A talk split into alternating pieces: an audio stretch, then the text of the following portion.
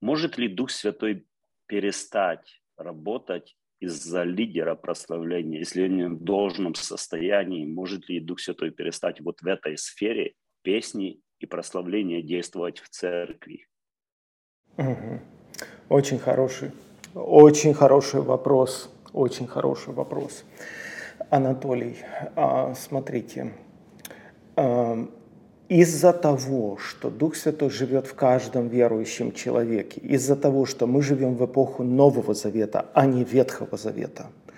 В эпоху Ветхого Завета там были посредники, там были отдельные личности, э, пророк, царь, священник, через которых в основном совершалась вся работа. Это были такие звенья – каналы такие. Люди шли к ним, все знали, кто они такие.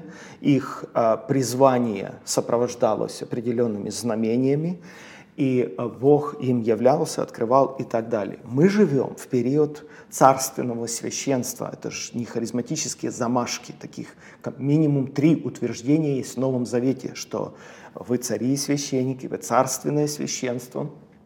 Э, Лютер провозгласил всеобщее священство – пять веков назад, когда он сказал не папа, наместник Бога на земле, а Христос нас единственный посредник, и мы объявляем всеобщее священство. Мы все перед Богом несем ответственность за наши семьи, за нашу духовную жизнь и так далее. Следовательно, что получается?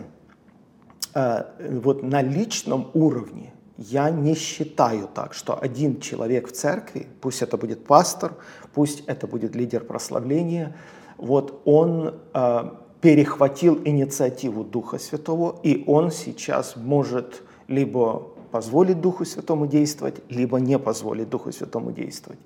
Я так не думаю. Но, но, но, поскольку этот человек уполномочен, поскольку этот человек поставлен руководством церкви или старшим пастором, поскольку этот человек в руках держит микрофон, поскольку этот человек а, имеет право выбирать репертуар песен и, и все остальное делать. И если этот человек не в должном состоянии, я мягко выражаюсь, этот человек, скажем, остыл в вере, или может быть он какой-то тайный грех у него, или может быть он не на своем месте, этот человек, вообще он, его не, не, не туда поставили, не Бог его определил на это место. Но может же такое быть?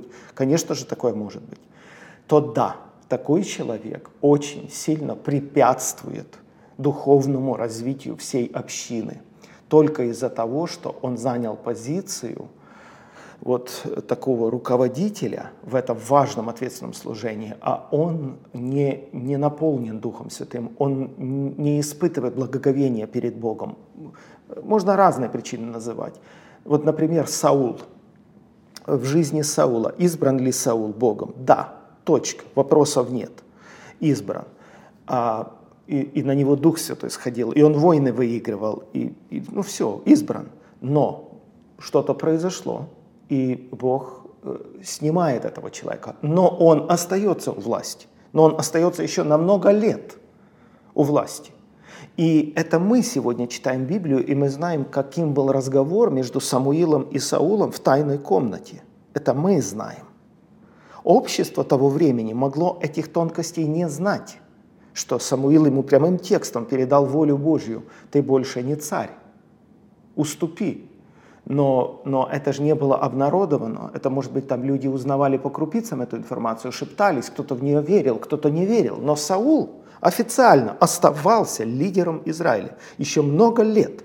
Люди ему подчинялись, они вместе молились, в храм ходили, ну там, ну, ну не в храм, там, скине, да, и э, получается, все это было, но содействия Божьего не было, благоволения Божьего не было. Человек злился, человек бесновался, человек э, превышал свои полномочия. Духовные люди понимали, что-то не так. Был другой период, когда мы все парили, когда слава Божья нас сопровождала, когда мы, мы чувствовали, что мы под Богом ходим, что-то произошло не так. Потому духовные люди, Анатолий, они это замечают. Остальная масса может только со временем видеть, что угасает это служение, что оно становится бременем, что люди не хотят приходить на первую часть служения. Она как бы их не назидает духовно. Люди со временем тоже это поймут. Духовные быстро поймут. Потому да, эта угроза существует, что такой лидер просто угошает страсть поклоняться Богу в силу разных причин. Вы прослушали фрагменты из курса «Практика хвалы и поклонения». Приглашаем вас пройти онлайн-обучение вместе с другими студентами на платформе forspirit.org. Набор в группу уже открыт. Не пропустите этой возможности.